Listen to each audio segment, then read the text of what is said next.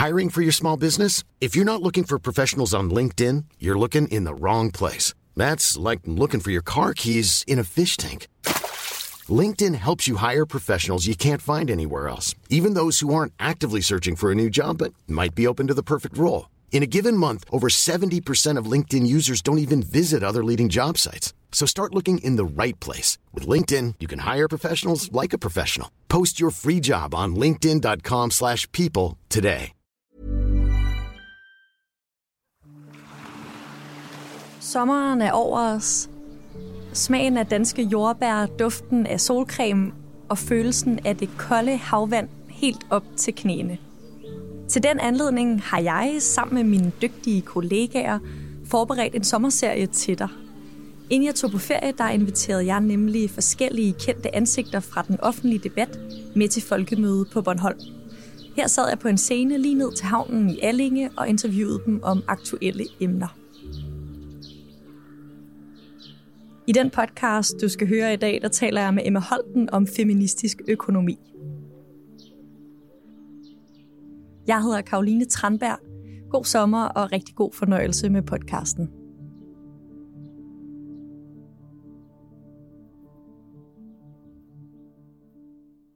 Emma Holten, velkommen til Altinget Azure. Tak. Du er øh, feministisk debattør. Du har ja. Det seneste år turneret rundt med dit foredrag øh, om feministisk økonomi. Ja. Før vi dykker ned i det arbejde, vil jeg bare gerne lige høre dig, sådan, hvad for en politisk dagsorden, der har været den, du har fulgt allertættest det her folketingsår, som er ved at gå på held? Uh, det, det må nok blive øh, lønstrukturkommissionen, øh, lønnen i den offentlige sektor. Øh, men jeg fulgte også meget tæt. Øh, det er jeg ikke helt sikker på, om det var det her år. Det tror jeg, det var. Men øh, barsel til mænd, øh, øremærket barsel til mænd, var jeg også meget interesseret i.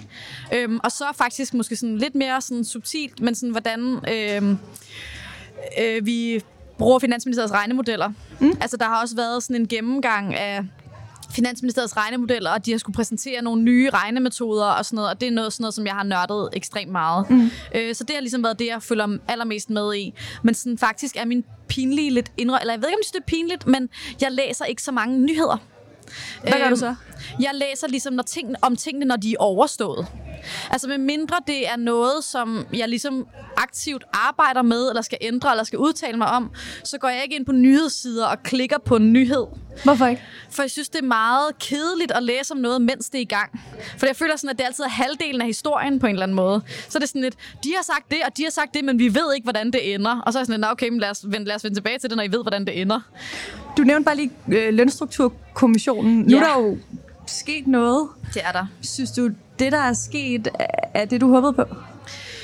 Jeg synes, det er bedre end det, vi fik i 2010, som var sidste gang, vi havde den her dans i Manesien. Øhm, og jeg synes, at det, som er, er kommet ud af kommissionen nu, som ligesom viser, at hvis der er over 70 procent kvinder i et erhverv, så er lønnen lavere, og at kvinder er primært øh, beskæftiget i service og omsorg og sundhed.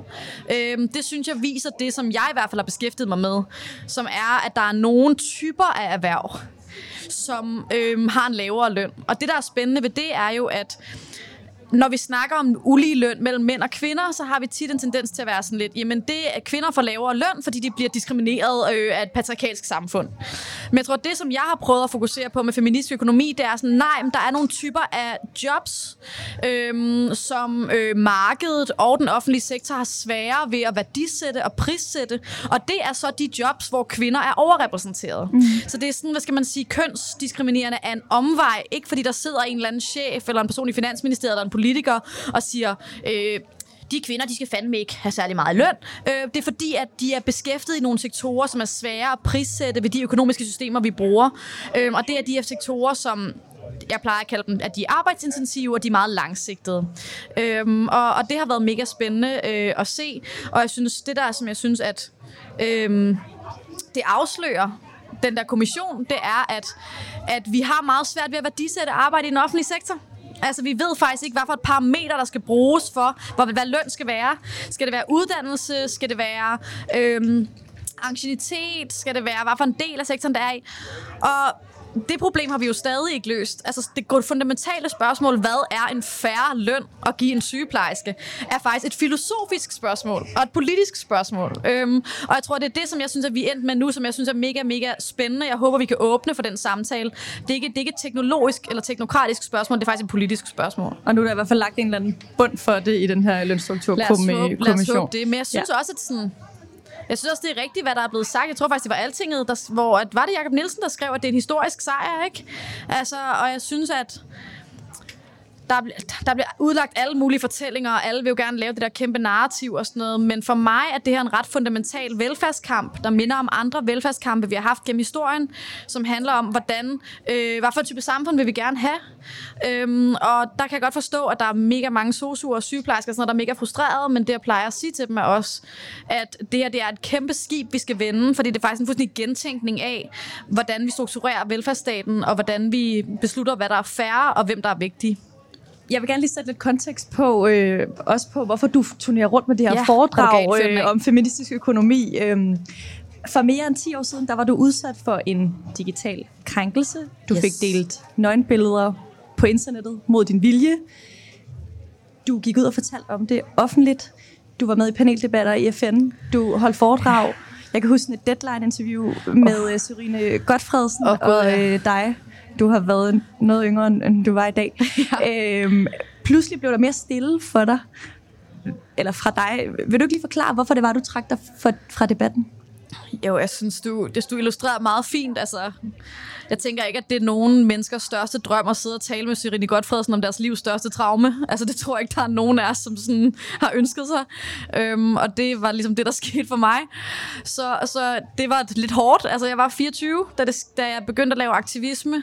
Og det synes jeg er en god alder at begynde at lave aktivisme. Men det var et hårdt tidspunkt i politik, og jeg tror egentlig, det var et hårdere tidspunkt, end det var en alder. Mm. Fordi at, altså, altså sådan, tak skæbne, så har vi jo en meget mere vital feminisme i Danmark i dag, end vi havde dengang, men det var rimelig, skal jeg ikke trudt for meget i mit eget horn og sådan noget, men der var sgu koldt på toppen. Altså, sådan, der var ikke så mange øh, unge kvinder i debatten i det hele taget, feminister eller ej. Det var ligesom Johannes Schmidt Nielsen, Pernille Skipper, som var unge på den måde, som jeg var ung. Altså, hvor man ser en person og tænker, du er ung. Altså, og det er jo noget helt andet i dag. Nu har vi nogle mega synlige klimaaktivister, som er fantastiske og sådan noget. Sådan var det bare ikke rigtigt dengang. Og nu synes jeg, altså, det lyder som lang tid siden, men det er jo det er 5-6 år, 6-7 år siden, ikke? Øhm, og det gjorde bare, tror jeg, at jeg øh, pådrog mig enormt meget opmærksomhed på en måde, som var sådan meget ukonstruktiv for at have det godt i den offentlige samtale. Og det gjorde jeg både, fordi jeg var ung og sagde nogle ting, som ikke var overvejet så skarpt og sådan noget, men også fordi, at vi var et andet sted som samfund. De her samtaler var slet ikke lige så udbredte. Altså sådan, sådan nogle ord, som vi bruger i dag, sådan noget gaslighting, victim blaming, sexisme, patriarkatet. Hævnporno, hævnporno altså, du nærmest. Ja, ja, altså sådan, det var jo ikke ord, folk brugte. Øhm, og jeg tror, at det har virkelig, øh, det gjorde det meget svært for mig. Øhm, og i 2017, der havde jeg, hvad jeg vil beskrive som et nervesammenbrud. Øhm, tror jeg, man kaldte det det 18. århundrede, men det er ligesom en kombineret fysisk og fysisk kollaps i den forstand, at jeg blev diagnosticeret med en kronisk sygdom, som jeg også føler er meget relateret til mit arbejde og stress og sådan noget. Øhm, men også, at jeg simpelthen bare altså, ikke kunne være i det mere. Øhm, jeg skulle finde ud af, hvordan jeg kunne arbejde med ligestilling på en måde, der gav mening. Mm. Så jeg tog ligesom alle de penge, jeg havde tjent i de år, og så brugte jeg dem alle sammen på at holde fri et helt år og ikke sige noget til nogen, og det var skønt. Og det var der, du begyndte at dykke ned i feministisk økonomi, som jeg i hvert fald har forstået det. Vil du ikke ja. sådan fortælle, hvordan det foregår, når man beslutter sig for, at man gerne vil være fagperson, øh, ekspert, jeg ved ikke, hvad du selv egentlig kalder dig, ud over feministisk aktivist. Uh. Men vil du ikke fortælle, sådan, hvem taler du med? Men, hvem taler du med? Hvad læser du? Hvor, hvor sidder du henne og gør det? Sådan, prøv lige at skabe noget billede af, hvad, hvad du gjorde. Øhm, jeg tror i hvert fald, at det var meget klart for mig, at jeg ville synes, det var kedeligt og sørgeligt at arbejde med digitale krænkelser udelukkende resten af mit liv. Øhm, men jeg var enormt, enormt interesseret i feminisme og ligestilling, og det kunne jeg tydeligt mærke, at det var for mig at føle stadig som en sådan udtømmelig brønd af ting, der interesserer mig. Øh, det keder mig aldrig. Øh, og så tror jeg også, der var, ja, der var nogle ting, der var gået op for mig i det her arbejde med femini, hvad hedder det, digitale krænkelser, som var sådan, at når jeg var ude at lave aktivisme og snakkede med NGO'er og politikere og sådan noget, så var de bare sådan, hvordan vil du gerne betale for det her? Og så gik det op for mig, at hvis man gerne vil lade forandre noget i sit samfund, så er det faktisk økonomi, der er det vigtigste at forstå.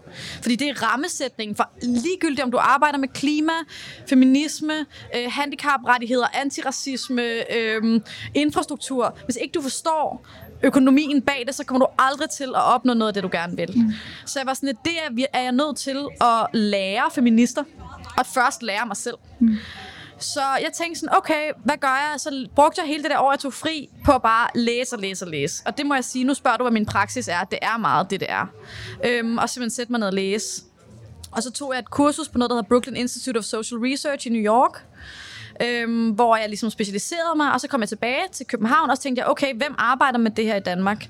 Og det var der ingen, der gjorde rigtigt, men jeg kunne se, at Oxfam, som var en international NGO, havde et kontor i Danmark, og de arbejdede med det internationalt. Og så tænkte jeg, okay, jeg søger job der, og så øhm, prøver jeg at introducere det der og møde mennesker, der arbejder med det. Og det endte så med, at jeg var med til at skrive en rapport, vi lavede, der hedder Time to Care, som kom ud i 19, som var en stor international rapport.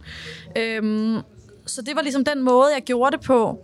Og så tror jeg også, at jeg, noget af det, der har været allervigtigst for mig, faktisk i researchfasen, har været at snakke med mennesker, som arbejder i den danske omsorgssektor, om hvordan de oplever øhm, topstyring Altså, hvordan er din hverdag planlagt? Hvad er det for nogle logikker, øhm, som styrer det? Og det, som ligesom gik igen, det var, at de sagde, at de følte som at lave samlebåndsarbejde. Og så var jeg sådan, okay, spændende, sådan, hvad er samlebåndsarbejdets historie? Og så kan man jo se, at i økonomiens historie, så er det virkelig samlebåndet, som er forbilledet i al økonomi. Det er drømmen, at man kan lave alting som et samlebånd og regne ud præcis, hvad noget koster, hvor effektiv nogen er, hvor produktiv de er. Så det, som ligesom endte med at blive min analyse, og som stadig der arbejder meget med, det er, øhm, at jeg oplever, at vi lever i et paradigme, hvor vi prøver at få omsorgsarbejde til at minde om samlebåndsarbejde. Og i den forstand også at få mennesker til at altså reducere mennesker til en form for øh, produkt. Og det går selvfølgelig hårdt ud over de mennesker, som ikke er lukrative produkter nok. Øhm, enten på grund af et alderdom eller sygdom, eller hvad det kan være, øhm, og går hårdt ud over de mennesker, som bliver tvunget til at behandle mennesker som produkter, og blive behandlet som en fabrik, når det, man arbejder med, det er omsorg.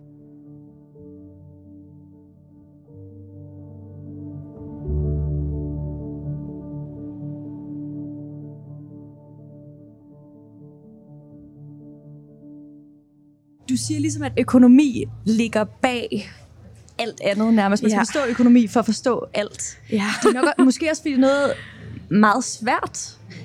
Hvorfor skal vi lytte til dig nu, og ikke til de økonomer, som sidder derude? Øh, I må godt lytte til begge. Mm. Øhm, jeg tror, at økonomer har været meget dygtige til at få det, de laver til at lyde, som om det er meget, meget svært.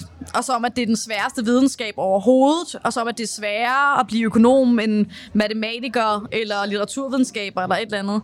Men jeg tror, at det, der er vigtigt ved økonomi, det er at forstå, at økonomi minder meget mere om sociologi, end det minder om kemi. Og jeg tror, det er den sådan, fundamentale misforståelse, der nogle gange er. Og jeg er uddannet i moderne kultur, hvor jeg har taget nogle specialiseringskurser i finansialisering af økonomien. Øhm, og økonomi var faktisk ikke så svært for mig, som jeg havde frygtet. Fordi enormt meget af det handler om at forstå, hvordan samfundet er skruet sammen. Og det er egentlig også det, man laver som feminist. Og jeg tror, det, som, som, som jeg synes er skadeligt, det er den status, som økonomien har i vores politiske liv, som den eneste øh, gangbare form for viden. Så det vil sige, at hvis en økonom, for eksempel som det økonomiske råd, har sagt, at øh, bedre normeringer eller højere normeringer i børnehaven, det vil sige flere pædagoger per barn, det øh, er der ikke nogen økonomisk gevinst ved. Det er fordi, de kan se, at sådan, jamen, hvis vi ændrer lidt på normeringerne, så får folk ikke en længere uddannelse. Men til gengæld, hvis du spørger en sociolog om, hvad betyder normeringer, så siger de, normer, bedre normeringer gør børnene bedre til at tale, det gør dem dygtigere socialt, og det kan godt være, at når du kommer fra et ressourcesvagt hjem, så ved vi jo godt, hvordan det er. Så ender du ofte selv i, en, i, i sociallag, der minder om dine forældres. Men måske er din livskvalitet højere. Og det, som jeg bare advokerer for, det er ikke, at vi ikke skal lytte til økonomerne. Men det er, at vi skal se, hvad økonomiens begrænsning er som videnskab. Og den har altså nogle meget konkrete begrænsninger, når det kommer til at vurdere øh, ting, der handler om menneskelige relationer, ting, der handler om livs, livskvalitet og livsværdi, og ting, der handler om langsigtede investeringer i mennesker. For den er enormt optaget af priser og af finansielle år, øhm, som, som gør, at der er nogle spørgsmål, den simpelthen ikke kan besvare. Og vi stiller den mange spørgsmål, den ikke kan besvare, og der tror jeg, det vil være gøre godt at spørge nogle andre nogle gange også. Mm. Jeg vil bare godt lige sådan introducere også dit foredrag øh, om feministisk økonomi, som hedder, øh, eller du kalder for, hvad er vi værd? Ja. Vil du ikke bare lige fortælle det spørgsmål, hvad det dækker over, for så kan vi måske komme lidt tættere på, hvem det er, kritikken er. Jamen, det lød bare godt på grund af alle V'erne. Ja, okay. Øhm, Klar. øhm, nej, jeg tror, at det, som jeg synes, at økonomien har været enormt dygtig til, det er at få det til at fremstå som, at markedet er dygtigt til at værdisætte at den pris, øh, du får på markedet for din arbejdskraft, for eksempel, at det på en måde afspejler den værdi, du skaber for samfundet. Øhm, og når du siger vi, så er det, det er alle er det mennesker. alle? Okay. Ja, at for eksempel, hvis du er øhm, lever med multihandicap, og du ikke kan øhm, arbejde, f- lave lønarbejde, så øh, er du ikke værdifuld for samfundet, så er du en byrde for samfundet. Modsat, hvis du er øh, chef i en bank, og du tjener øh, 6 millioner om året, og du betaler en høj skat, så er du en gevinst for samfundet. Og det, som den feministiske økonomi gør, det er, at den stiller spørgsmålstegn ved markedets øh, prissættelsesmekanismer, og siger, faktisk så er der nogle typer af arbejde, i særdeleshed det relationelle omsorgsarbejdet, som bliver meget dårligt prissat af markedet. Og der er nogle typer arbejde, som bliver meget, meget højt prissat, på trods af, at det måske ikke skaber så høj reel værdi. Og jeg tror, at det, som så jeg synes er feministisk økonomis vigtigste pointe, det er ikke nødvendigvis, at vi skal forkaste markedet. Det er ikke nødvendigvis en kommunistisk teori eller en planøkonomisk teori. Det er en teori, som beder os om at stille spørgsmålstegn ved sandhederne bag ved priserne. Altså, kan vi bruge priser som signaler om værdi? Og det siger den, vi ikke kan. Mm. Øhm, og derfor er spørgsmålet, hvad er vi værd, handler om, at vi tror, det er nemt at regne ud, hvad nogen er værd. Vi tror, det er nemt at regne ud, hvad en ny sygeplejerske vil koste. Vi tror, det er nemt at regne ud, hvad en børnehave koster. Men det er faktisk virkelig, virkelig svært, for det er svært at regne ud, hvad værdien af det arbejde er. Mm. Eller et menneskes liv. Mm. Altså. Så på en eller anden måde er det regnemodellerne, du er uenig med. Måske især dem, de bruger ind i Finansministeriet. Det er der, de sidder og regner økonomien i samfundet ud. Dem har jeg i hvert fald et høn og pluk med, lad os sige det på den måde. Ja, men hvem er det så, kritikken er regnet, rettet imod? Er det dem, der har lavet de her modeller? Er det, altså, hvem er det, du gerne vil Jeg tror, det, det handler om for mig, at videns hierarki. Altså, vi har et hierarki af viden i vores samfund, hvor et økonomisk viden virkelig altså, hersker i min optik, i høj grad over andre typer af viden. Det bliver brugt meget mere, det har meget mere magt, det vejer meget tungere. Men hvem er det, der... Det er for eksempel, at vi har et økonomisk råd, men ikke noget sociologisk råd, eller et antropologisk råd, eller et psykologisk råd, eller et lighedsråd, eller et ligestillingsråd, eller alle de andre typer vurderinger, vi kunne have haft. Men det drejer sig også om, når der bliver taget beslutninger på arbejdspladser, for eksempel, øhm, så øh, bliver der også set enormt meget på en meget simpel form for bundlinje. Jeg synes, en af de interessante måder, som feministisk økonomi har vist sig i det danske samfund for nylig, er med den her samtale om den her bog, der hedder Nej-klubben, mm. som jeg faktisk tror, jeg er anmeldt for alting nu, og jeg tænker over det, øhm, som handler om, at kvinder har en tendens til at i højere grad lave det, der kaldes ikke forfremmende opgaver på arbejdspladsen. Altså øhm, spørge om, hvordan folk har det, øh, tage socialt ansvar, sørge for onboarding og offboarding, når folk starter og stopper og sådan noget.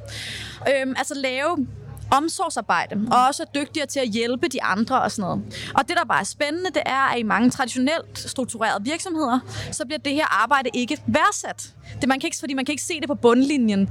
Og det er på en måde en meget fin, hvad skal man sige, sådan metafor, eller faktisk en eksplicitering at det problem, vi har alle steder i samfundet, at der foregår en masse socialt arbejde, som på en måde er samfundets lim.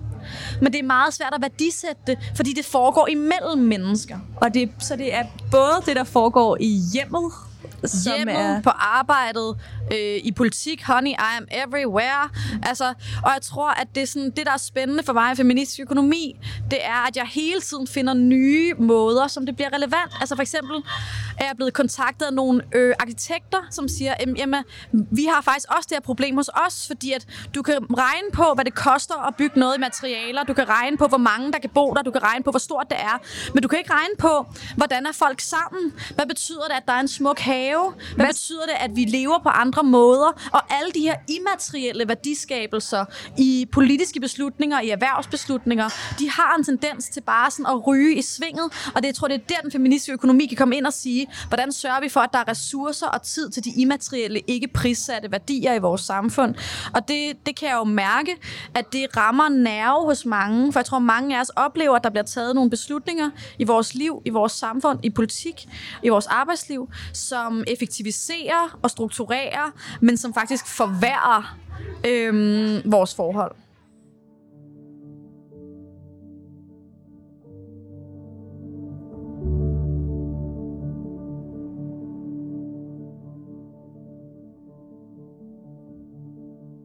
Hvis man nu skulle så hjælpe lidt med at finde på nogle økonomisk, ikke økonomiske mål som BNP, eller hvad samfundet nu ellers øh, regner efter, hvad for nogle mål skal vi så øh, vurdere om øh, øh, nye politiske projekter skal blive til noget? Hvad, hvad skal vi så gå efter, hvis det ikke skal være økonomi?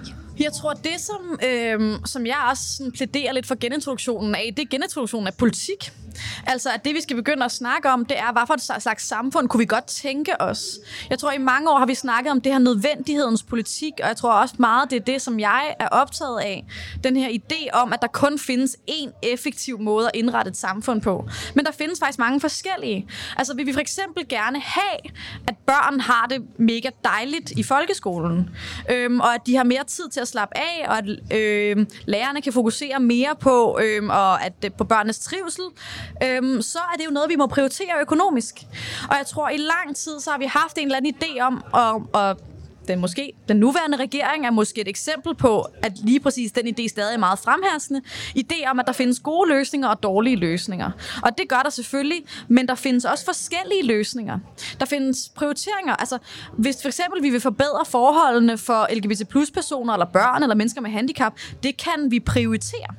Øhm, så jeg tror, at det, jeg advokerer for, er mere, at vi siger, der er ikke kun én måde at løse problemer på, som er den mest effektive. Der er faktisk forskellige måder, man kan se værdi. Øhm, og det gælder jo også for økonomer, og det mm. tror jeg også er den anden sideløbende ting i det her at i alt for lang tid er vi blevet spist af med en idé om, at alle økonomer mener det samme. At der er et økonomisk svar på, hvad en god folkeskole er, og den kommer fra det økonomiske råd. Men nu har jeg været så privilegeret at få lov til at tale med alle mulige økonomer, og de er jo også internt uenige om, hvad det bedste er. Og jeg tror, at den uenighed skal gøres meget mere synlig, og det er den jo blandt andet blevet her under bededagsdebatten, og det har været mega fedt, at vi ser sådan, jamen prøv at høre, der er forskellige måder at regne på, der er forskellige forståelser af, hvad det gode liv er, hvad et samfund bør bruge penge på, og de debatter skal vi ligesom have ud i åbenheden, fordi lige nu er vi i en ekstremt udemokratisk situation, hvor at de økonomiske antagelser, der ligger bag de politiske beslutninger, dem er der ingen af os, der nogensinde ser noget som helst af, og så ser vi bare det der, det der politiske teater, der er udenpå. Hvad skal vi så gøre ved de her øh, regnemodeller, som de bruger inde i Finansministeriet? Lige nu så, øh, så udvikler man jo på sådan nogle regnemodeller, der blandt andet medregner natur og biodiversitet. Ja. Øh, hvis man skal lave en ny motorvej, så kigger man på, om den ja. går ind i en å og rammer noget biodiversitet, eller ja. om der er nogle fugle i nærheden, der, der bliver påvirket af det. Er det det, jeg du synes, gerne vil have? Jeg synes, at den grønne BNP er et meget fint eksempel på økonomien som videnskabsbegrænsninger. Fordi den måde, man prissætter i grøn BNP, det er jo ved at spørge mennesker, hvor meget er den her mose værd for dig? Mm. Hvor meget er den her fugl værd for dig? Og så spørger man øh, 100 mennesker, og så laver man et gennemsnit nærmest den pris. Det er det, der kaldes stated preferences. Og det, der er problemet med det, det er, at man selvfølgelig ikke får medregnet relationerne. Og det er på en måde det samme problem, som vi får i omsorgssektoren, som er, at vi øhm, at man i økonomien har enormt svært ved at indregne gensidig afhængighed. For det kan godt være, at du synes, okay, den her mose, den er trash, den er jeg ligeglad med, men jeg elsker den her solsort. Men sagen med naturen er, solsorten og mosen hænger sammen. Ikke? De har begge to brug for hinanden, og det samme gør sig gældende for samfundet. Det kan godt være, at du ikke gider betale skat, og du øh, gerne vil have, at, altså sådan, at du gerne vil have flere penge til øh, private virksomheder. Problemet er bare, for der kan være mennesker i private virksomheder, skal der være sygeplejersker, som sørger for dem, når de er raske. Og det er den interrelation i samfundet, øh, den gensidige afhængighed gennem alle samfundets komponenter, både natur og mennesker, som øh, økonomien er meget dårlig til at opfange, fordi den gerne vil øh, skære alting ned i deres mindste komponenter. Så jeg tror, at det, som jeg godt kunne tænke mig i Finansministeriets regnemodeller, det var bare, at de blev opvaret af andre ting. At når en politiker spurgte Finansministeriet, jeg kunne godt tænke mig, at vi øhm, for eksempel hævede normeringerne i børnehaverne. Så fik man selvfølgelig et udspil om, hvad det koster. Det tal er mega vigtigt. Jeg siger ikke, at vi ikke skal forholde os til det tal. Jeg siger bare, at det måske kunne være fedt, hvis de også fik en rapport fra nogle andre typer videnskab, så de kunne tage op beslutninger på et oplyst grundlag. Og jeg tror, en af de vigtigste ting for mig at sige, det er, at det er som, at folk tror, at jeg advokerer for en eller anden form for kaos-situation, hvor vi ikke aner, hvad der sker, og det er øst og vest og sådan noget. Det er altså kun 1 ud af 35 af Finansministeriets udregninger, der viser sig at ske. Altså, vi er allerede i det kaos. Altså, you better start believing in ghost stories. You're in one. Altså, den her idé om, at vi nu lever i et struktureret samfund, hvor vi ved alt, hvad der kommer til at ske, det er ikke sandt. Vi lever allerede i et dybt uforudsigeligt samfund, og det kan faktisk blive mindre uforudsigeligt, hvis vi begynder at bruge andre typer videnskab, fordi lige nu bruger vi slet ikke al den viden, vi har tilgængelig for at tage beslutninger, og det gør faktisk, at vi ender med at tage dårlige beslutninger, der paradoxalt nok bliver dyre. Jeg ved, du har talt meget med økonomer, Ja. og øh, du har også talt med dem i Finansministeriet. Ja. Der er jo også en del økonomer, er det nok ingen hemmelighed, der er uenige med dig. Det er der. Hvad for nogle snakke har du haft med økonomer, efter du har turneret med det her foredrag? Jeg ved, at der er nogen, der synes, at jeg er en dum idiot og sådan noget. Det er også, altså, det tror jeg er forventeligt. Men jeg tænker, at, sådan, at det, som, som jeg mærker primært, er faktisk, synes jeg, en, en åbenhed over for at de også oplever, at de bliver stillet spørgsmål, og at deres udregninger bliver brugt i det politiske spil på en måde, det ikke kan bruges. Altså for eksempel, hvis du kigger på mange af Finansministeriets, øh, eller det økonomiske råds øh, kalkuleringer, så står der jo inde i rapporten, øh, bemærk, at denne udregning er behæftet med meget stor usikkerhed. Det er bare vigtigt, at du får med og sådan noget. Og alligevel så står der en øh, politiker i øh, 22-nyhederne, og ligesom siger sådan, at det her kommer til at skabe 2.500 jobs. Ikke?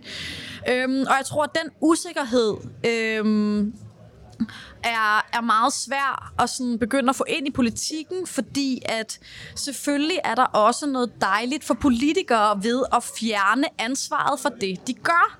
Og jeg tror, det, der er spændende, når man snakker, og jeg snakker jo både med kommuner, regioner, politikere, økonomer i Finansministeriet, alle mulige mennesker, og det er ligesom den der meme med Spider-Man, hvor alle står og peger på hinanden. Altså, der er ligesom ingen, som vil tage ansvar for beslutningerne. Øhm, alle er bare sådan lidt, jamen det er jo regionerne, der tager den beslutning, det er jo Finansministeriet. Og så når man kommer ind i Finansministeriet, siger de, jamen du kan jo bare læse rapporten på en anden måde. Hvad siger du så til dem, når de siger, peger på andre? Jamen, jeg siger, at vi har et sindssygt udemokratisk system, hvor ingen vil tage ansvar for de beslutninger, der bliver taget.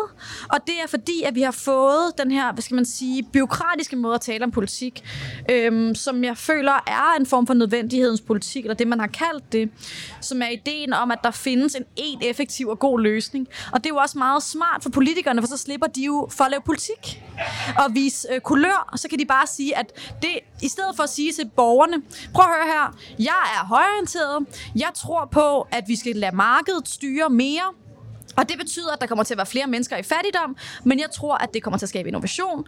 Eller også være venstreorienteret og sige, prøv at jeg er venstreorienteret, jeg tror, at staten skal styre mere. Og det betyder jo, at der er nogle mennesker, der kommer til at misbruge det privilegium og øh, bruge nogle penge, de kommer til at få, uden at have job og sådan noget. Men det tror jeg er det bedste. I stedet så kan man så stille sig frem og sige, jeg har den sande gode idé, som er politisk neutral. Og det, der er problemet lige nu, tror jeg, det er, at mange politikere stiller sig frem og siger, jeg har den sande gode idé, som er politisk neutral. Og det er jo derfor, vi alle sammen er så trætte af dem. Øh, fordi at vi forstår ikke, hvad har du at komme med? Altså, du minder om alle de andre. Og det er fordi, at den logik, den økonomiske logik, der styrer deres beslutninger, det er den samme, de alle sammen bruger. Vi er ved at nå øh, ved vejs ende, Uh, men øh, det er ja, det går hurtigt. Du er jo en af de mest markante, feministiske, aktivistiske stemmer oh. i debatten. Oh, det ved jeg. Tak. Jeg ved godt, du... Øh... Er, det ta- er det tak eller bare nå? No? Det, det, det, det må du tage, som du vil. øhm, du har jo også en aktivistisk stil. Ja. Du gør, er med i debatten på. Tænker du over, om øh, de her foredrag... Jeg læste en økonom, der skrev, at mange af dem, der også kommer til din foredrag, er måske også nogen, der er lidt enige ja. i foran. Tænker du over det her med, om din kritik, den polariserer mere, end den jeg, skaber nytte? Jeg nærer ingen illusioner om, at folk hører mig mm. og skifter mening.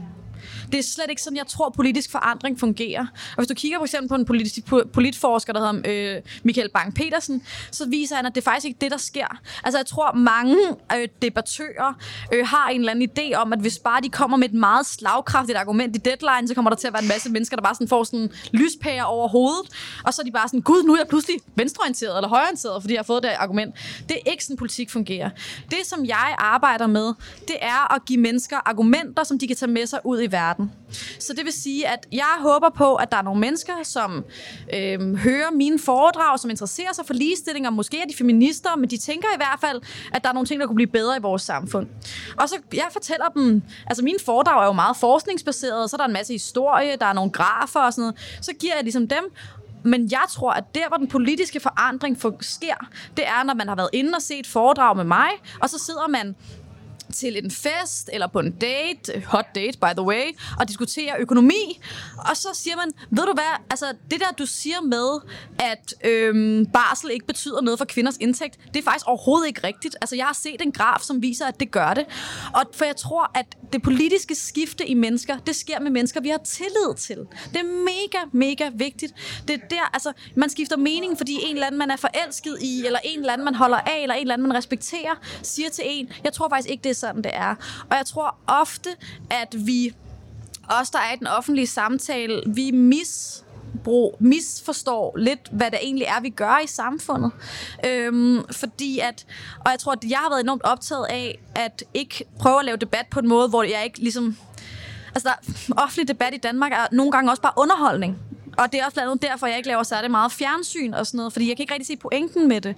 Altså det, jeg arbejder med og prøver at gøre, det er at lave vidensdeling. Jeg prøver at research nogle ting, og så fortæller jeg folk om det, og så håber jeg, at de kan bruge det til noget i, deres, i de samtaler, de er i. Øhm, og ja, jeg, er, jeg aktiv, er jeg aktivistisk?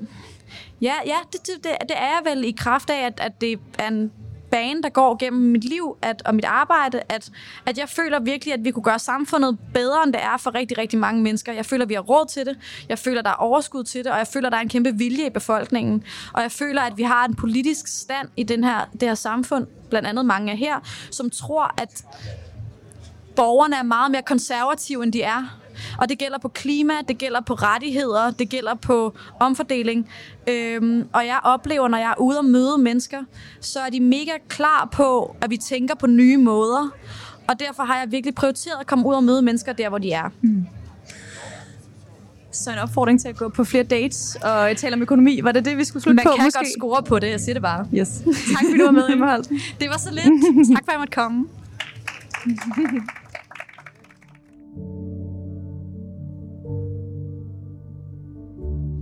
Dagens podcast den blev produceret af Mads Aarhusen og Maja Simonsen og af mig, og jeg hedder Karoline Tranberg.